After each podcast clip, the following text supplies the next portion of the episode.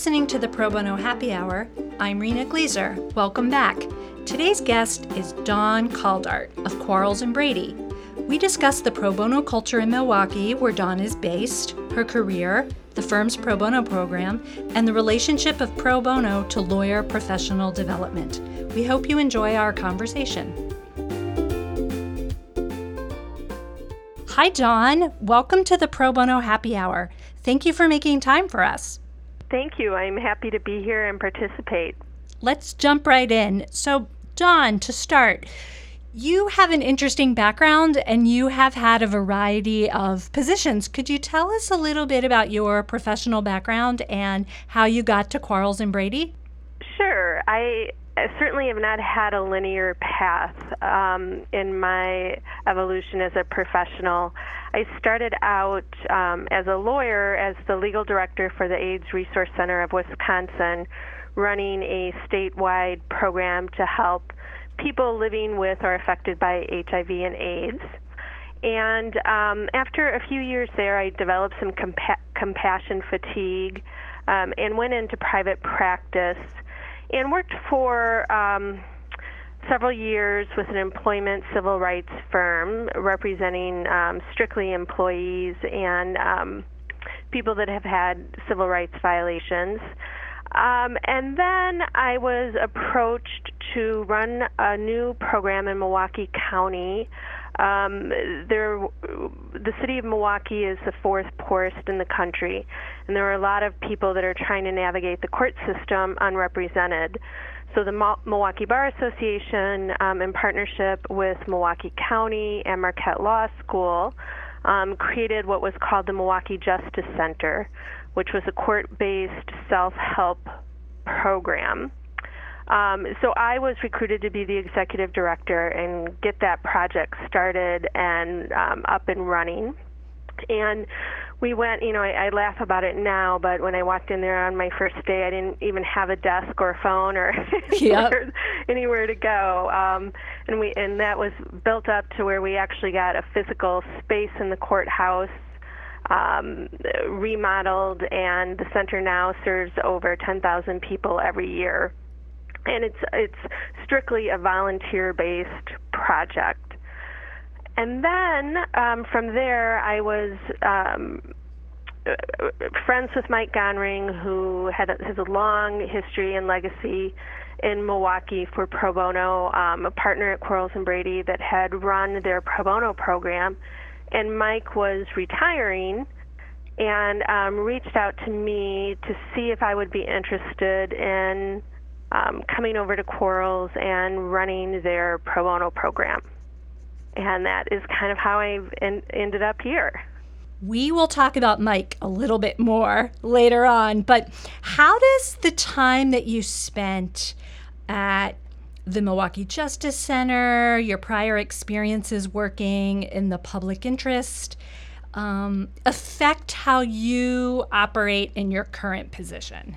That that experience has been a real asset to what it is I'm doing now. I mean, for one, I'm really entrenched in the access to justice community here. I know the legal aid partners. Um, I know what they're working on, what their struggles are. Um, so I, I bring that lens to what I'm doing here at the firm. Um, you know, we have offices in a number of states. Um, so I'm, I'm learning what the, the civil legal services uh, landscape is in some of those other states. But I was really able to hit the ground running, particularly here in Wisconsin. Were there aspects of either your background or your personality or anything like that that motivated you to pursue, you know, a career in public interest and now a career in pro bono? Funny because I was just talking about this the other day with somebody. I'm just, I have always been a strong advocate for the underdog or the downtrodden or people that, you know, that just need a hand up. Um, and there's just something about uh, helping people that I'm I'm passionate about. You know, like everybody deserves a fair shake. Um, and I think, you know, in the work that we do, that's important. Yeah, I think both having passion and having purpose are sort of critical drivers. So those are great things to identify. So we're going to go on a little frolic now. As Dawn, as you know, because we've chatted about this, um, I think a couple months ago, I have this irrational exuberance for Milwaukee. It, it it arises from business trips that I made when I was in private practice, and I just I love that town. But the city was also on my mind, not just in kind of preparing to talk to you and having my happy memories of, of trips to Milwaukee, but I um, recently read an amazing book. And we often give pro bono reading recommendations on our blog and the podcast, and this is definitely one. The book is called Evicted Poverty and Profit in the American City by Matthew Desmond. It's been around for a mm-hmm. while. It actually took a while for me to get my hold at the DC Public Library. So I'm a little late to it, but it's amazing. He's a sociologist. I think he's now at Harvard. And he was a MacArthur Genius Grant, one of those amazing people. So, Dawn, are you familiar with this book? Do you know it? I am. In fact, I have it sitting right on the corner of my desk. Yeah. Oh, we did yeah. not prepare that. That that was a a sneak attack there. That's amazing. It. I would say to any listeners, um, high high recommend. It it gives amazing insights into a, a lot of issues, including the functioning and operation of low income communities. And what he did, basically, he embedded in Milwaukee, in various low income communities, um, and he examines the costs the collateral consequences of evictions, right? What what what do people go through in terms of time, time off from work, the fact that then it's hard to get a job if you have an eviction on your record. It's hard to get another apartment if you have an eviction history. Um, you have to pay the cost of the move, but you don't have any money. It, just the the life choices, the the day to day struggles that people and families have. Um, also, from the landlord's perspective, they're not all big corporate real estate holding companies. A lot of landlords are individuals trying to make a living by owning properties. Um, and he deep dives into sort of all aspects of the community, including the justice system and housing court. And it's it reads like a novel. I mean, it's really hard to put down. It's so well written. And for anyone who's interested in social justice issues, even if you aren't super focused on housing issues, I think there's a lot here for you in terms of insights and better understanding of social issues and problems and the obstacles that low income individuals and, popul- um, and low income populations face. And Milwaukee is just the star, right? Since it's set there, right, I'm, I'm, sure right. it. You know, and, and I can tell you, I had a front row seat to all of that um, at the Justice Center because families were coming in and they were looking for help and wanting to meet with attorneys to talk about what the process was going to be, what what could they expect, what you know, what should they do. I mean, and we heard so many sad stories about people whose belongings were left on the on the side of the curb and everything they own was gone, you know, just wrongfully locked out of their homes. Um, and the exciting thing is because of Matthew's book, I mean, this is something that, that the people on the ground here in Milwaukee have been working on for a while. But Matthew's book really helped us get together a collaborative group, um, including Legal Action of Wisconsin, which is the LSC funded organization here in Milwaukee, um, Marquette Law School, the Justice Center, the courts. Um, Quarles and Brady is partnering, and we're uh, creating an eviction defense project. And legal action just um, was successful in getting a grant from LSC Corporation so that we can hire um, an administrator for this project and have um, a 0.8 paralegal dedicated to it. So, my goal um, in my role is to offer representation for everyone that's going through an eviction um, by using pro bono attorneys um, at all of the large law firms here in Milwaukee.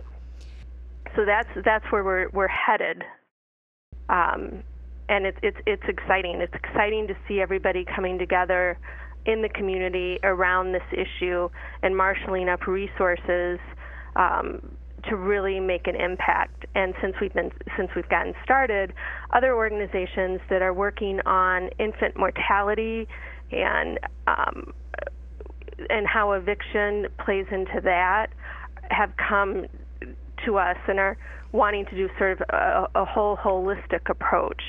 Um, housing social services agencies, and um, so the hope is that this will be more of a wraparound project from start to finish. That is such a promising development, and I really commend this book to people wherever you are. I think it will give you amazing ideas, um, insights, and it's a great motivator. So if you have people who are on the fence about whether they can make a difference, even just select chapters, including the one about housing court, I think will really move the needle. It's it's hard not to be moved for that. So let's pivot. This is a nice segue actually to talk a little bit in general about the pro bono and access to justice culture in Milwaukee. You've you've hit on that a little bit in terms of the players. Um, how would you describe what the landscape is like there in Milwaukee? Well. Uh, we have an Access to Justice Commission, which is fairly new.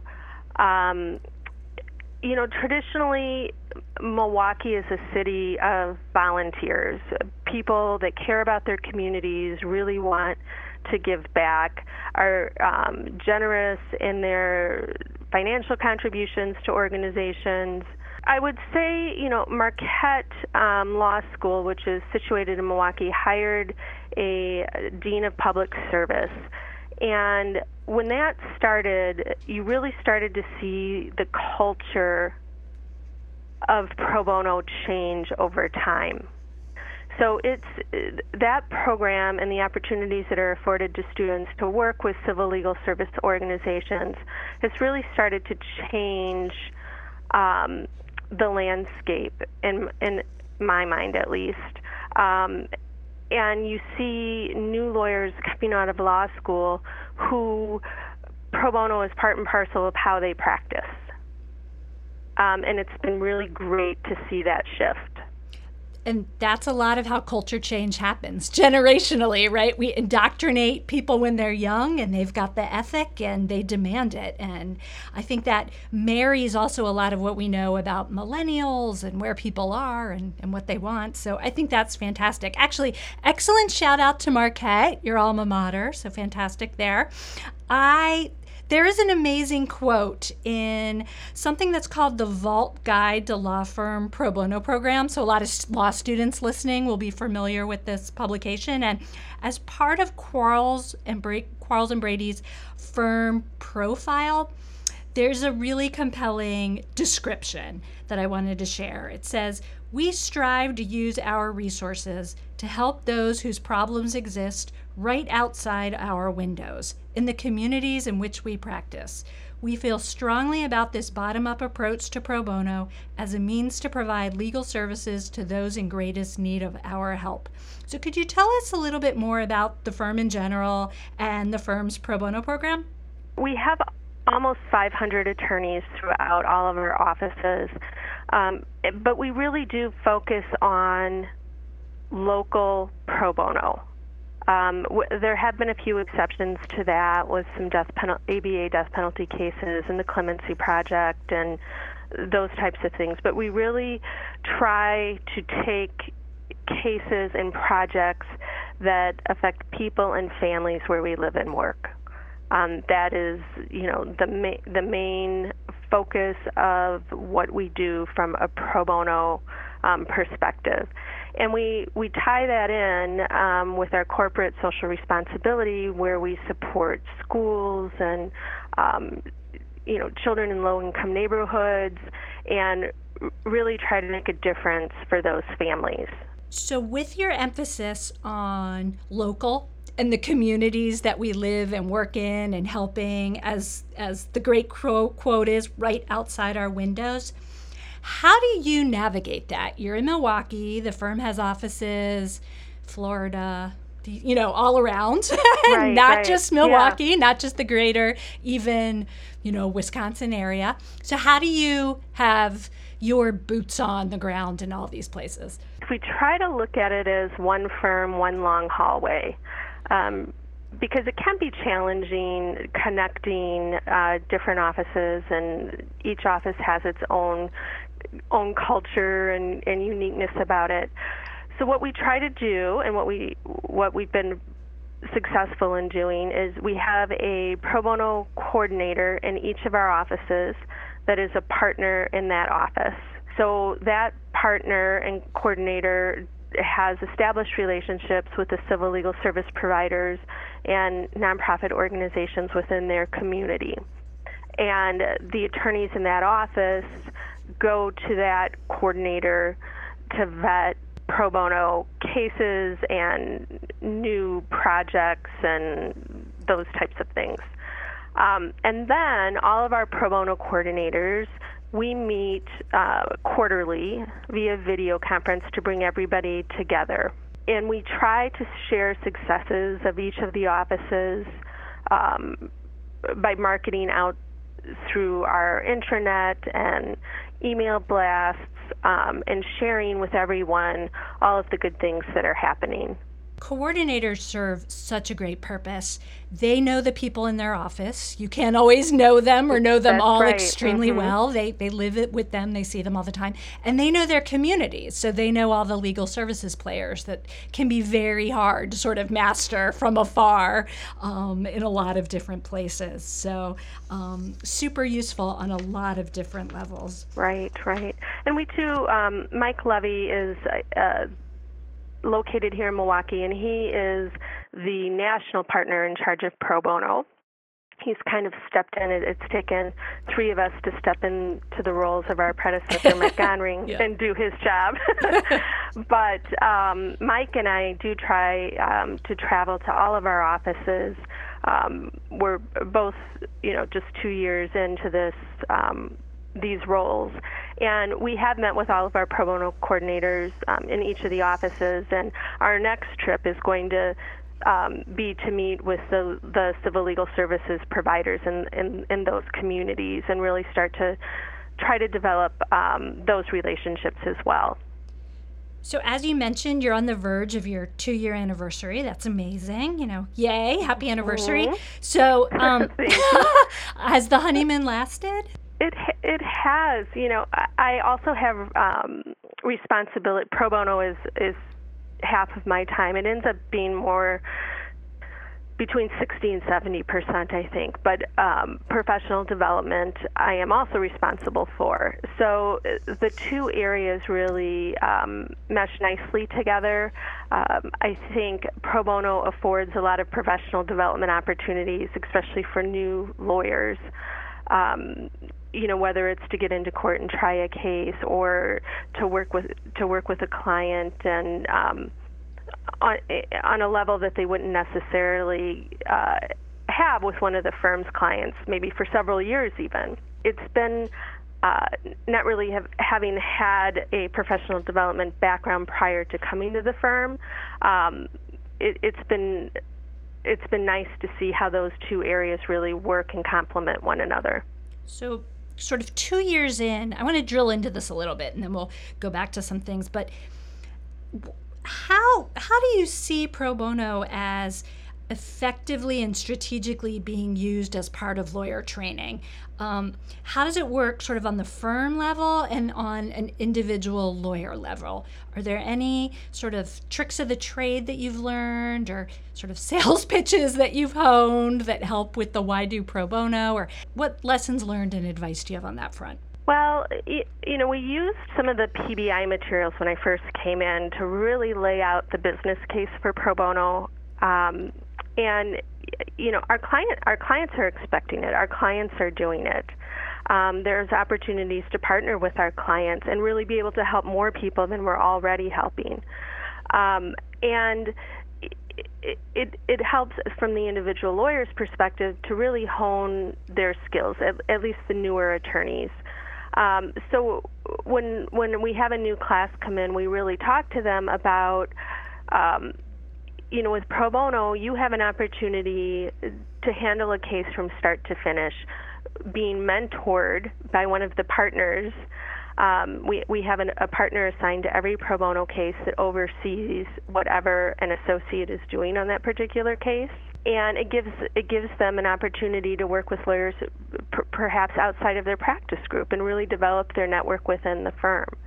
Um, and and, the, and those things, I think, besides just doing pro bono makes you feel good and it's the right thing to do. Those things also help to incentivize. This is why you should do pro bono. Do you see people being strategic and really saying, uh, you know, I haven't really written a brief this year. Could I get in on a pro bono amicus brief? Or, you know, I haven't really gotten some stand up court this year. I'm going to strategically take on some pro bono matters that would do that. Do you see that in action? I do see that in action more so with the litigators where they really they want to get into court they want to be in front of a judge. They want to get more comfortable in the courtroom. Um, so, so they will often come to me saying, "I'm looking for litigation opportunities." However, I would say generally, um, it's more organic than that. I, it seems to me that people come to it at first because they want to make a difference. They want to help somebody. Or they have a passion, right, for a certain area. Uh-huh. Right, whether it's domestic violence, whether it's education and insurances or guardianship for kids that are going to age out and they need a guardianship in place so that their benefits continue. I mean, it's it's whatever drives that person is really how they come at pro bono first, I think. You spoke about having a robust I'll just call it a supervisory program where, where partners are supervising. Um, in pro bono matters. Is is pro bono part of the lawyer evaluation process at the firm? It is. So pro bono at and Brady is voluntary. Um, however, associates are given billable hour credit for it, and there's no limit to that. So we see, you know, a lot of associates getting involved um, just to, to, to learn more, to meet more people, um, to work with attorneys outside of their practice groups. That that sort of internal networking that um, happens at legal clinics or um, on projects where the teams meet is all beneficial in building your network within the firm. Looking back over your last two years, what have been your biggest surprises? Oh, well, for me, I would say coming from a nonprofit where I was the executive director and just had to make decisions and get things done and limited resources, sort of the jack of all trades within that organization, to a place where, um, you know, you have to you have to vet things through the proper channels, right? I can't just go off and um, take something because I feel passionate about it. I have to look at it from a more global perspective. Um, and just learning how to navigate that um, has has been challenging, but also also fun because I have so many resources at my disposal now that I didn't have before, like a marketing team and a research team and a financial team um, and and really tapping into those resources um, in a way that can help us just continue to grow um, our pro bono program. So I'm going to call that "You Can't Be a Lone Ranger." But at least you have a desk. yes, that is uh, a succinct way to describe that for sure. so we've we've we've nibbled around this, and I know that no two days are the same. But in general, you know, how do you spend your time? And since that's kind of an impossible question to answer, you could go this route. Is there anything that you wish you could be doing more of? You just kind of never get to that because there's so much else that you're doing. I, you know, I, I just said recently, like I miss, I miss the boots on the ground. Um, you know, when I when I was at the Justice Center, there were always people there that that needed help. Like from the minute I walked into the door until I left, in that intensity. Um, and I missed that, so I decided, um, well, I'm going to just carry more pro bono cases myself. I need to take some cases that will really challenge me. Um, so I did that, and then I was just like, oh my gosh. ah. You know, after after being away from it for a while, and then I'm like, these you know, the, these are real people that have real issues, and I want to do right by them, and I want to focus all of my time on making sure that this comes out the way that's going to be best for this family. Um, so then that was okay, and it helped me understand more how the lawyers in my firm are doing that. How are they managing their active caseload? For me, it's running pro bono and professional development, and handling these very different, you know, cases with real people, right? Not just an organization that doesn't perhaps have a face. Yeah, and I mean, th- I think that's great, right? You, you, while doing your pro bono work, got insights actually into your stakeholders, right? Because you that's were able right. to walk in the shoes of your lawyers a little more closely. And I also think this highlights um, something that you identified earlier, which is compassion fatigue. Um, and this is something that I've been thinking a lot about in the last few years in terms of pro bono volunteers that we are asking people in you know corporate law firms corporate legal departments corporate law firms who work for the most part for businesses for companies um, about deals about you know matter corporate matters commercial matters and we're taking them out of their comfort zone and throwing them in to do something they're completely capable and competent to do and they're going to do a great job but they're exposed to sort of like what we were talking about with the book evicted to people often very different than them circumstances that can be horrific um, people who have suffered incredible trauma. And it's not something that for many people are easy to sh- turn on, turn off. Um, and we don't always appreciate that. I think that our pro bono lawyers can be struggling, can internalize, and um, so being sensitive to that, I think, is incredibly helpful and being able to sort of care for the pro bono providers and the, the people doing the work. Having recently done that and looking at it, you know, from from the shoes of our attorneys, you know, what kinds of projects can we do and create um, that that might tap more into um, people's particular wheelhouses or uh, you know um, doing a, an eviction defense project where it's a it's a narrow area of a law and you can quickly become um, knowledgeable in that area so that that you know when people come in the door how you're going to help them. Yep. Which also overlays um, with your professional development. You know, what can we take on where we can give people the appropriate training, how they learn, with the time that they have to give, you know discreet targeted build up their expertise and then also make an impact you know that's that's right. very important being able right. to make a difference and and those sort of stepped projects where they can start by doing intake and then giving brief legal advice and getting comfortable with the subject matter and then going into court with the client in front of the commissioner. And then hey maybe they're comfortable with that and they're going to now start going um, to court with the client in front of the judge. To use what it yeah to use what is a, a dated and probably not PC reference anymore. We used to call these right the pro bono gateway drugs, right? You you give people little bits and they feel comfortable, and then they step it up and they step it up and they step it up. Um, so I think that's another great framework and way of thinking about it.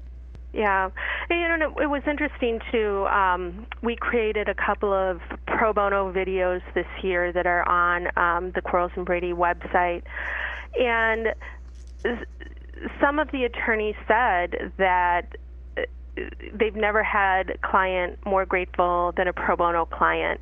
And one of the attorneys talked about how he had worked on a death penalty case for over 20 years. Um, and that the client, you know, was one of the the best clients that he had ever had. Um, really uh, you know, got to know this man over the course of 20 years as they both grew up and how that case had impacted him and as a professional and as a person. Um, and so it was really powerful stuff, and it was a good reminder for me. Um, you know, people do pro bono for a lot of reasons, um, but it they do it because it feels good to do it, and it really when you're helping somebody on that kind of level.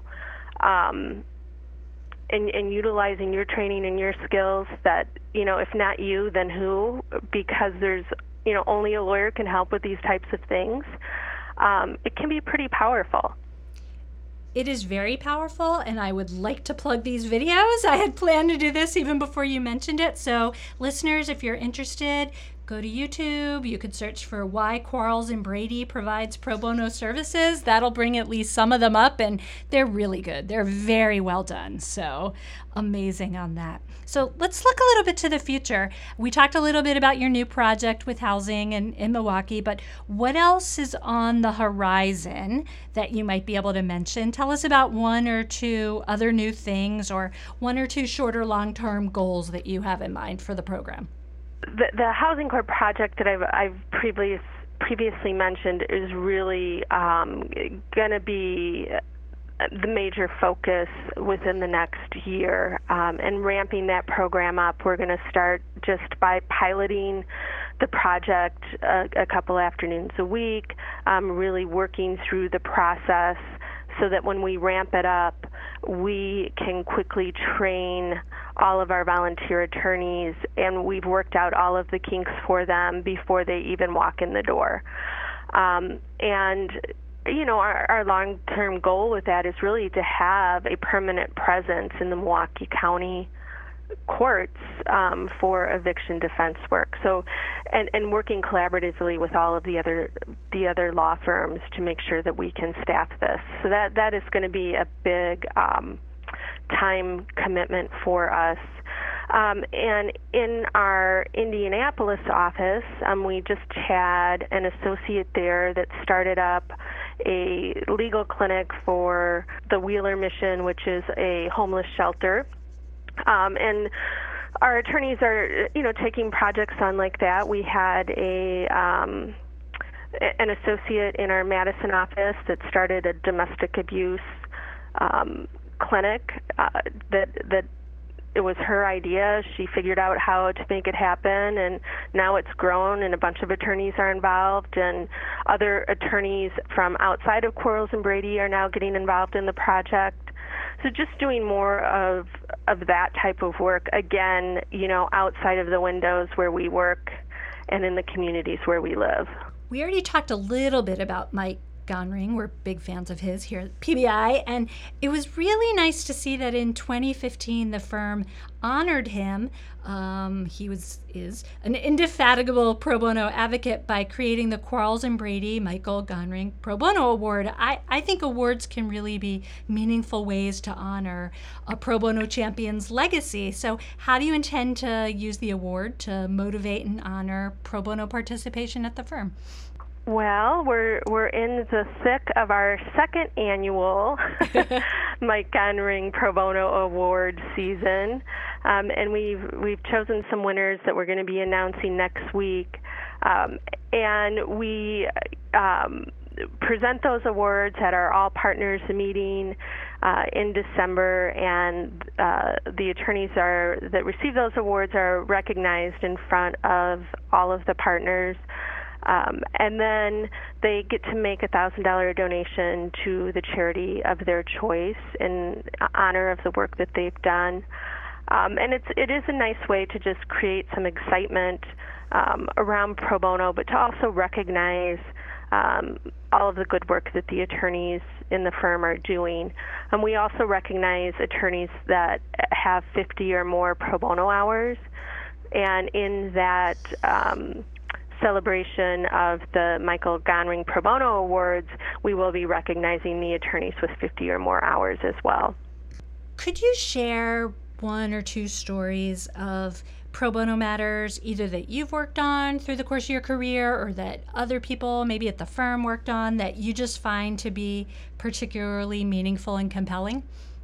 Yeah, I, I can share one that I had um, recently. It, it was it was challenging for me. Um, the client was just really angry the first time that I met her, and I thought, oh, you know, I don't know if I can do this because this we're, we're just not going to have this relationship where where she can trust me and know that I'm going to really look out for her best interests and um and she just she just like blew up and then she walked out and a few minutes later she came back in and she'd been crying and she's like i'm so sorry. You didn't deserve that. You know i'm just this situation has just got me so upset. I don't know how to channel it. Um and and she gave me the biggest hug and she was just you know just sobbing. And it was a good reminder to me uh, because i was angry right? I'm like who what is going on here? I'm just trying to help you.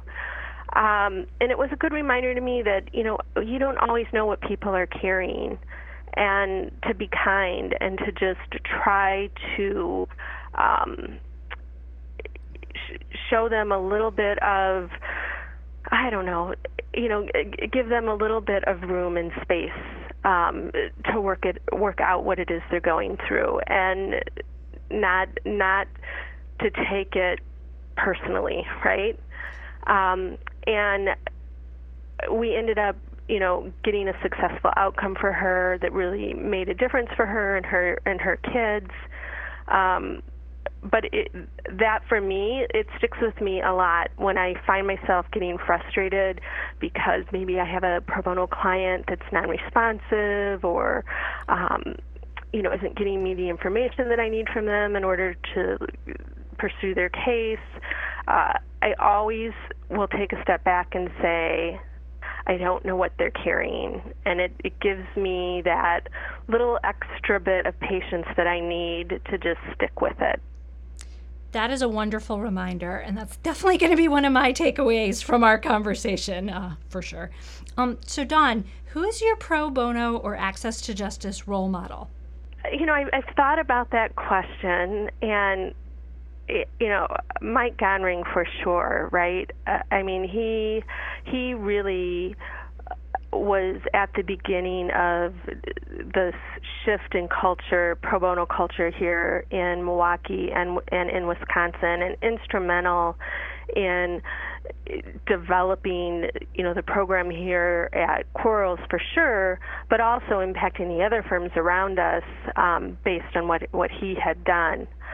Um, and and I will also say, you know, Angela Schultz, who is the dean of public service at Marquette, um, and Mary Ferwerda, who's now the executive director of the Justice Center, and all of these these friends that I have that are are on the ground every day doing the hard work, and you know, I worked with them when we got um, the Milwaukee Justice Center mobile legal clinic up and going, which is actually like a bus. We bought a bus, we uh, retrofitted it with tables and computers, and we take that bus out into low income communities um, and meet people where they're at to help provide them with brief legal advice. And there's all kinds of ways, and, and Mike Gonring was a part of that. And there's all kinds of ways where people could say that's never going to work. And but this group of people here in Milwaukee are like, how can we get this done? You know, that's their first approach to everything. Not like you know, not like this is never going to work, but okay, this is what we want to do. How do we get there? And it, it really has been an inspiration um, to me to work with people like that, and they're game changers. Thank you for telling us about these wonderful and resilient leaders. Um, so let's end with this, Dawn. If you had a magic wand, what one thing would you change about pro bono or access to justice? The one thing I would change is that everybody that needs an attorney would have one. And that when you walk into those doors at the courthouse, access to justice is there for everyone. Well, those are inspiring words for us to end on. Thank you so much for talking with me today. It's been a pleasure. Thank you. I enjoyed it, and um, likewise. Thank you so much to Dawn for joining us today. To learn more about us and our work, please visit our website at probonoinst.org. A programming note we're off next week for Thanksgiving. Like many of you, we'll be spending time with family and friends, eating some good food, or in my case, way too much delicious food, watching some football, and giving thanks. This is a holiday that captures our profound notions of gratitude and our impulse to give something of ourselves to others. We're grateful to you, our listeners, our podcast guests, and generous supporters of PBI. And we're also grateful to the pro bono community all of the lawyers and professional staff who are working every day to promote access to justice and whose pro bono efforts, large and small, are making the world a better and more just place. Thank you, and happy Thanksgiving! New and archived episodes of the podcast can be found on iTunes and YouTube. The upcoming Thanksgiving break might be the perfect time to catch up on any episodes that you may have missed. Thanks to all of you for joining us, and we'll see you next time on the Pro Bono Happy Hour.